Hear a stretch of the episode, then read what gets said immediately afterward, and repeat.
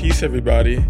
Welcome back to another episode of the podcast known as Behold Pop Culture, the show where we take a look at some prominent people, figures, and events in pop culture today and try and see what lessons we could take away from them. This is the first, or I should say, today marks the first day of the new format that I will be implementing. And just to give a quick overview, I will be giving some piece of news every Monday regarding sports, music, film, and gaming. And try to see what we could take away from those news or just give my general opinion of what's taking place. Today, the day on which I'm recording is August 27th, and some pretty big news hit the timeline that I would be remiss if I didn't begin with discussing. So I had initially planned to talk about what was going on in the NBA playoffs. Almost every team in the East was getting swept and the Western playoff series were heating up with the Lakers starting to get good again, OKC and Houston being competitive, Denver and Utah having an incredible rivalry with young point guards Donovan Mitchell and Jamal Murray. But something else hit the timeline. Something that I don't think any of us really saw coming. So yesterday, Wednesday, August 26th, a pretty big moment happened not just for basketball, but for the entire sports world. The Milwaukee Bucks and Orlando Magic were scheduled to have a game and that didn't happen, to say the least. The Orlando Magic came out to warm up, but the Bucks didn't. The Orlando Magic eventually, about three minutes before the game, went back to the locker room and there was confusion about what exactly was going on. But not too long after, it was reported that the Bucks decided to boycott the game. This is, of course, in light of the recent Jacob Blake situation where a police officer shot him seven times in the back. And without elaborating too much, unfortunately, it's another case of police brutality. And the video is out there if you would like to see it for yourself. So these players, in an effort to boycott not the NBA, but to boycott police brutality, didn't play. And as you likely would expect, the next two games had no choice but to follow along. The pressure was put on them. The reason the magnitude of this situation is so great is because in sports, there's a continuous pressure applied to players surrounding their purpose in a society. Is it to be celebrities? Is it just to entertain? Are they responsible for social issues? There's often never a crystal clear answer to what exactly the role of an athlete in a society is. But I will say this. I mentioned this in my fantasy football episode as well. There oftentimes is a disconnect between fan and athlete because when you're a fan of a team, their mishaps are somewhat irrelevant to you. When you're only interested in being entertained or seeing a team or player's success, it's very easy for you to fall into the hole of dehumanizing or altering your view of these people who are not much different from you. They just worked hard at a sport and are being rewarded for it. So when we look at this situation, it's so important because even for this one day, it showed the entire sports world and the world in general what could happen when this group just decides to stop. Not only was it a moment to see their human side, a moment to remember, a lot of these people care about the same things that you do. but there may be restrictions on what they can say, what they can do. Or maybe they're just interested in scoring the most points and winning the most championships. But today, the day after this, the conversation has shifted.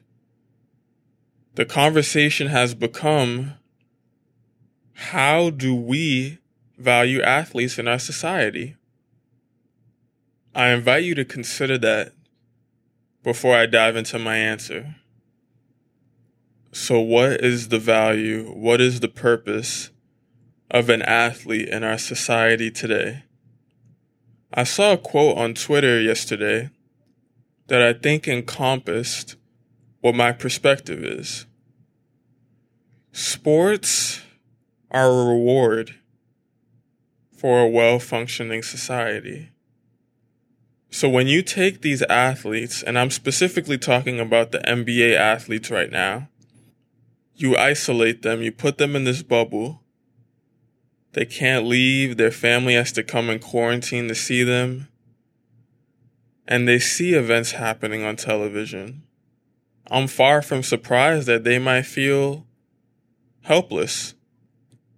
And whether it was well organized or not, their attempt to make a change, their attempt to inspire action, whether it was well organized or not, shook the entire sports world.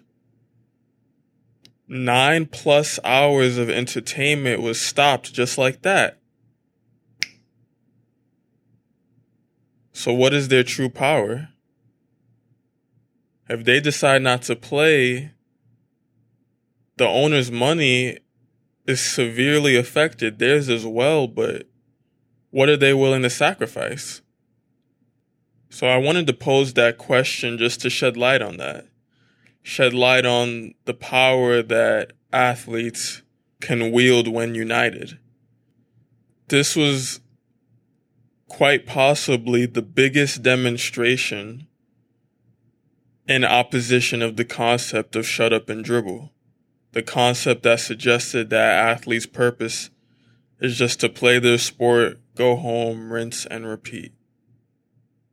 So I have to commend the NBA players for doing that, for uniting, coming together and deciding we're going to stop work specifically in response to what's going on.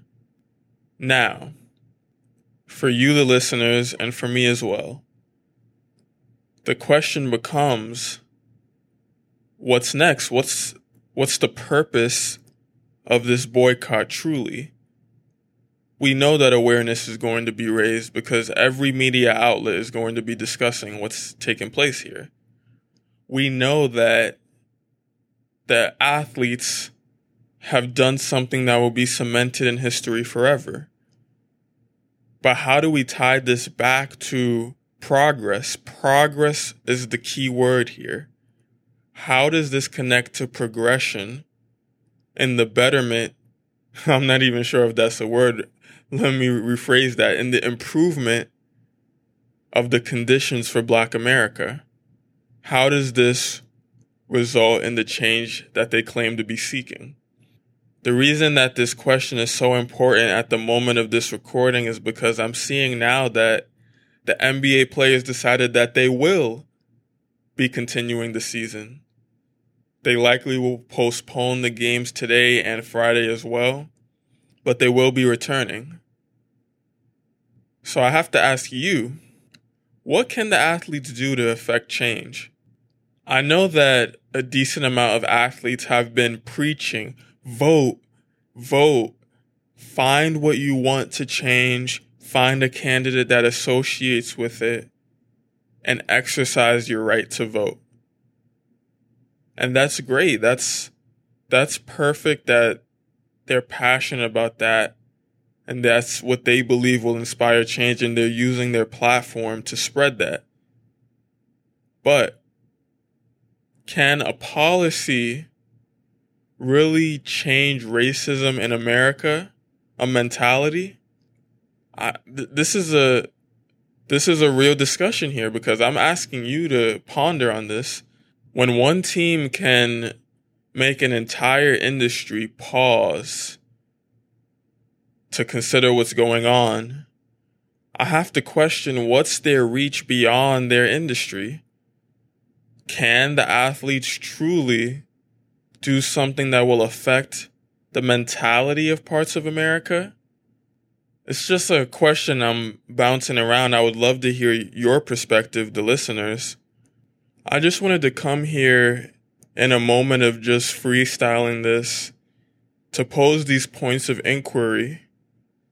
And I would love if anyone who's listening to this could share their opinion, you know, interact with me on my social media. And I could come back on the next episode and maybe revisit some opinions if you have anything particularly thought provoking. But that aside, I just want to conclude by saying this. Putting Black Lives Matter on the court, putting Black Lives Matter on the back of a jersey doesn't inspire change. I don't know if that's a controversial statement or not, but it's something that I truly believe. Coming together, a group of teams coming together and stopping one of the biggest industries in the world, that grabs attention from everyone.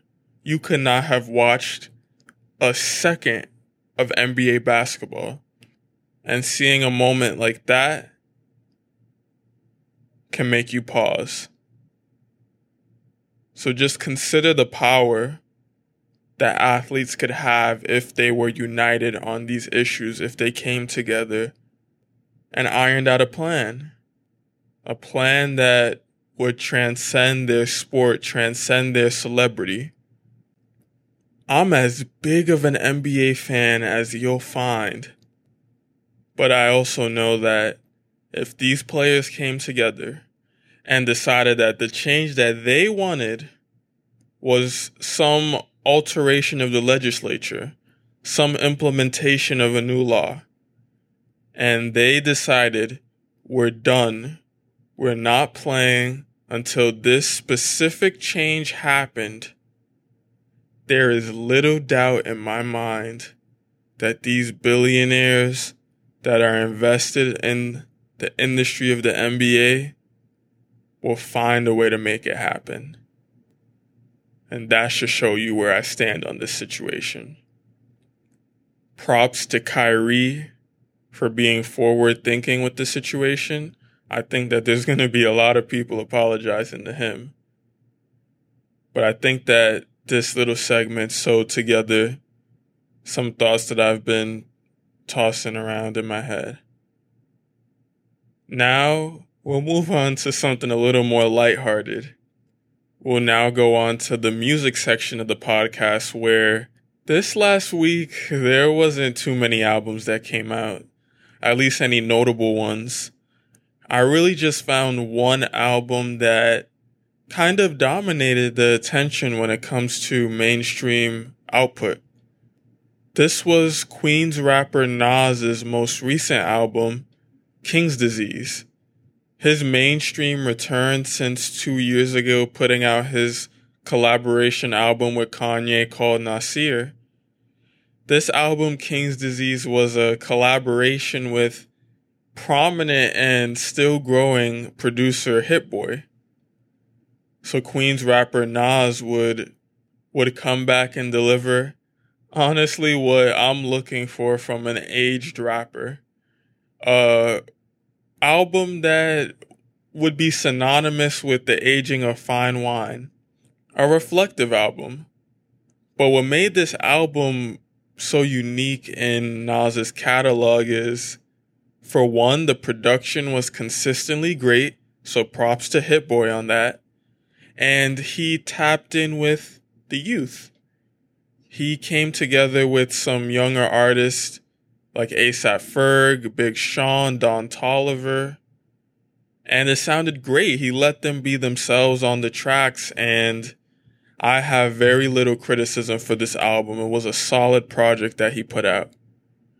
But I wanted to just put out there a small lesson to take away from this album. If you're interested, I definitely recommend it.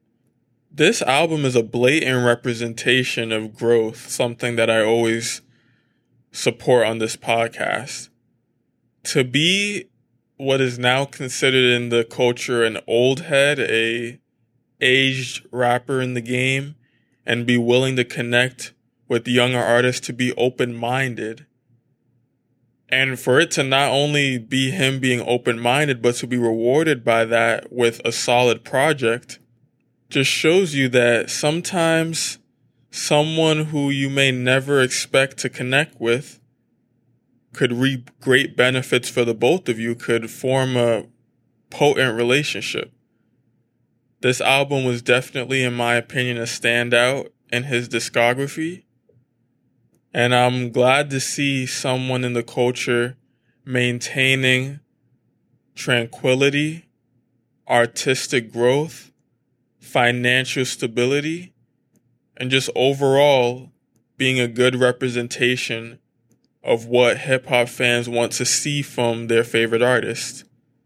True success in life, not just having a number one single, not just being able to sell out a crowd, but being able to mature with something that you love. So, with this somewhat shorter segment, I just wanted to praise Nas for what he accomplished here. And again, I'll conclude by saying I definitely recommend this project for anyone who's interested in hip hop music. Now to move on to the film section. This was a pretty big weekend for one particular company.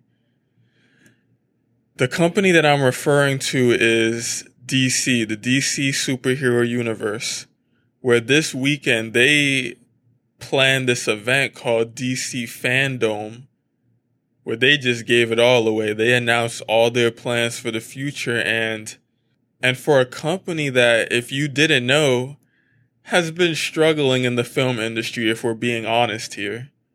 Outside of the Batman series that gets all the praise in the world for being a film that people who aren't particularly into superheroes could enjoy, DC has flopped with some mainstream superheroes that you would expect to be easy home runs for them to hit. Superman movie gets bad feedback. Justice League gets bad feedback. Superman versus Batman, which should be a superstar movie, gets bad feedback. DC has been fumbling while Marvel has been running away with the bag making all these blockbuster movies, shattering all of these records, and just dominating comic book fans. So DC, I guess, took the time to come together, plan, and figure out what their next idea, what their next form of attack will be. And they conduct this DC fandom event where they announce again Wonder Woman is coming soon, a movie that I think was underrated. It actually, in my opinion, was a pretty quality movie. I, I have to be honest. I enjoyed that movie and I didn't expect much because again, DC's track record hasn't been great. So they re-announce Wonder Woman, which I think people will go to see. They announced a super cut for the Justice League movie now being four hours, which I will say is the only point of contention I have from this event. I don't think anyone who saw the Justice League movie is particularly interested in seeing a four hour version. They also announced the Suicide Squad movie being directed by the same director of Guardians of the Galaxy. I think that that's pretty interesting. People will be looking forward to that trailer because the Suicide Squad movie wasn't great either. But now having the director of Guardians of the Galaxy makes for some pretty interesting overlap. I think he did a great job with the Guardians of the Galaxy movie, and I would like to see where he takes another mesh, another group of super, I guess, super villains now, and seeing where he could take it. But the biggest moment of the DC fandom when it comes to film was the reveal trailer of The Batman. For those who don't know, there had been some backlash when the pictures came out and people were skeptical of Robert Pattinson. I hope that I pronounced his name correctly. Was announced to be the new starring actor for the Batman. Most people know him from Twilight, and they just had never imagined him, I guess, in this type of role. I stayed open minded though. I know that the Batman movies are usually handled with care, so I assume because this guy isn't the most famous actor in the world or anything close, he likely had to really push for this role, prove that he's willing to become the Batman, the deeply broken, fractured, confusing oftentimes character that is Bruce Wayne. So DC revealed the trailer. And man, they did it with this one. They definitely piqued our interest we came into again another dark world with this reboot. We have some main characters, particularly Jim Gordon and Selina Kyle, also known as Catwoman, who were white characters, honestly, being played by black actors. We have the return of a lesser known villain in the Batman series for casual fans, known as the Riddler which I think makes for a movie that will be filled with detective work if you're a fan of that as well. And we come to Batman, who in this trailer just looked, for lack of a better term, awesome, dark, brooding. And we have this scene where these people ask, Who are you? And Batman looks at them after beating up one of the villains and says, I am vengeance. What a perfect way to introduce us to this new Batman series. DC killed it with this one. I highly recommend looking at the trailer if you're at all a fan of the Batman series. So we're in for a good one with this new detective movie of the Batman. We're in for it with the Wonder Woman. I just have to commend DC for their reveals this weekend. I know the film industry, particularly the movie part of the film industry, is in a little bit of a conundrum with the COVID. I've been looking forward to the Tenet movie coming out and they still haven't been able to bring it to theaters because of COVID concerns, which I totally understand.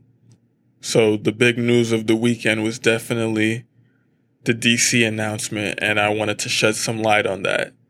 And the takeaway from that is sometimes when you're not succeeding at what you're doing, when you're making some mistakes, there's a tremendous value in taking time to pause, regroup, replan, meditate on what you've been doing and coming back stronger, faster, smarter to approach your situation. And it seems to me that that was exactly what DC did here. They took the time off to plan a little bit and they just dropped a bomb of all of these upcoming plans that I think it's it's looking up for DC after this.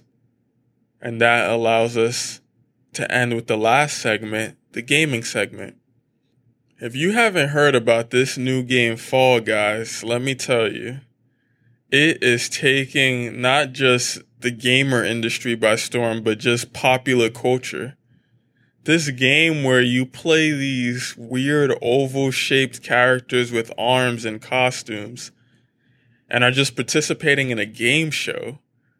It's, it's kind of like Hole in the Wall meets American Ninja Warrior meets just every, every game show you could imagine. It comes together here where they're doing these obstacle courses and you want to make it to the end where if you win, you get a crown that you could use to buy more costumes.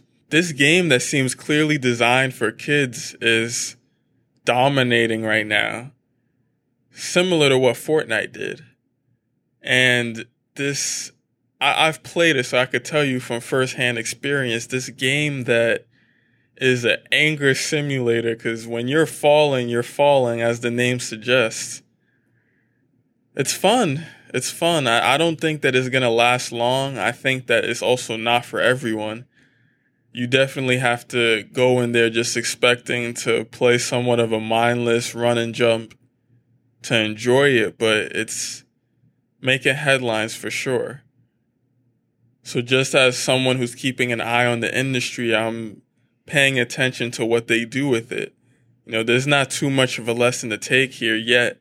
It might be a little cliche to say this, but getting put on is one thing, staying on is another.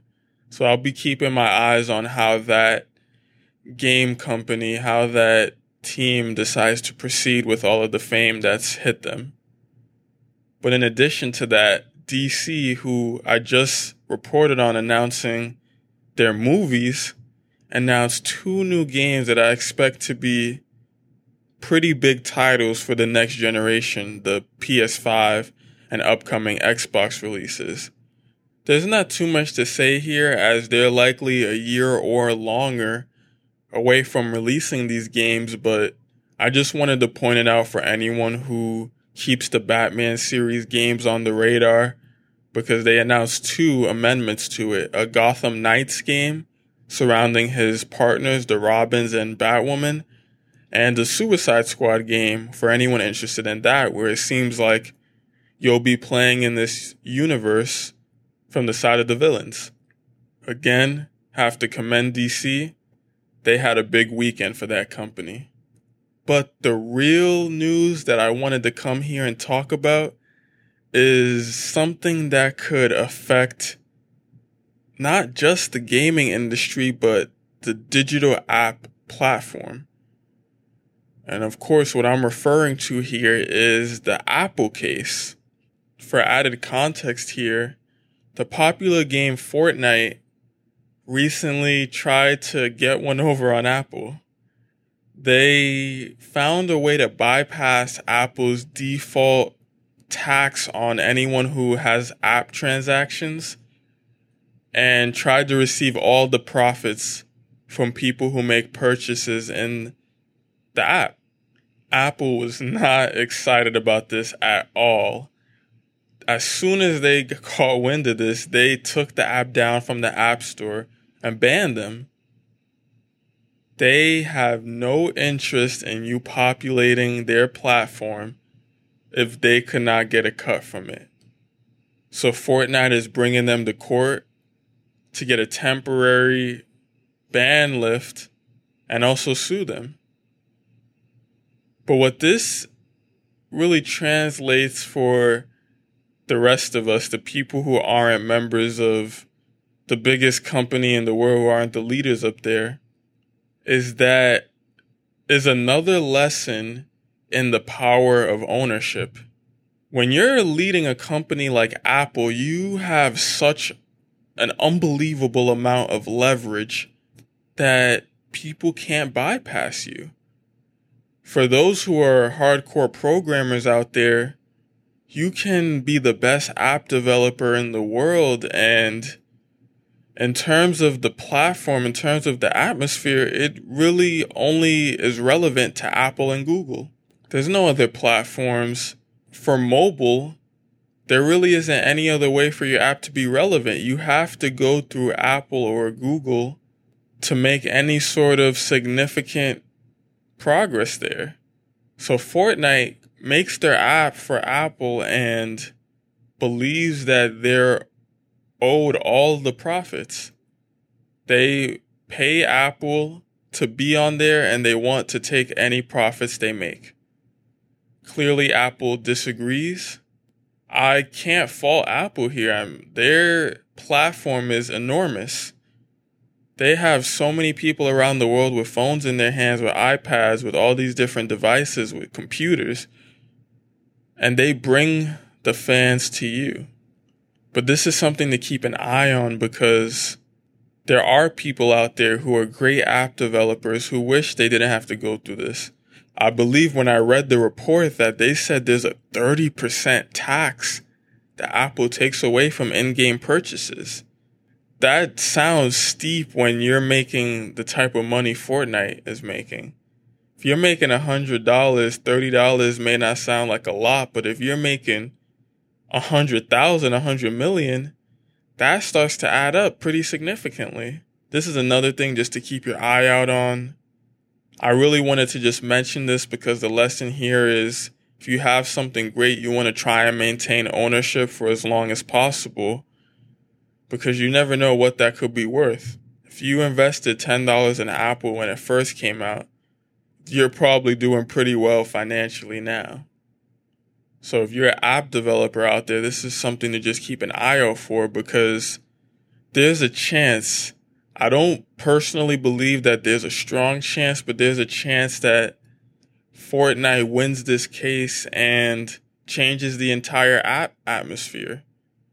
Maybe Apple has to lower their tax. Maybe there becomes a conditional where you can bypass that tax. But ownership is so important with anything that you do. You want your talents to be recognized. What you do, what you are able to do, whether you're the greatest writer in the world, the greatest programmer, the greatest speaker, whatever it may be, you want your talents to be valued. And that's why you always want to keep in mind what you're worth. Always keep that in mind because if you're doing something, if you've studied hard, if you've practiced more than the average person, you deserve to be rewarded for what you're capable of. So don't allow people to undercut you. I doubt that that's going to be as big as the billion trillion dollars that Apple and Fortnite are grappling over, but that could be something as simple as you're worth $200 and someone's offering you $100. If you're ever taking less than what you deserve, it should be because you're getting some type of benefit, some type of advancement, hopefully in your career. So you should always keep in mind your value, your worth, because people will try and undercut you. But that's the main takeaway here. I just wanted to shed some light on that real quick. And that brings us to the end of the first segment based version of this podcast. You made it. I made it. Thank you for listening to this. Thank you for being a part of this journey. If you enjoyed this, please rate this podcast five stars, follow it, subscribe. Let me know what you think. I hope that you enjoyed this episode and as I always say, it might be more true now than ever. Let me know if there's any feedback you have, any ways that you think I can improve this podcast. Your support is much appreciated. And I always appreciate you taking out time to listen to this podcast. And I'll talk to you next time. This is Behold Pop Culture.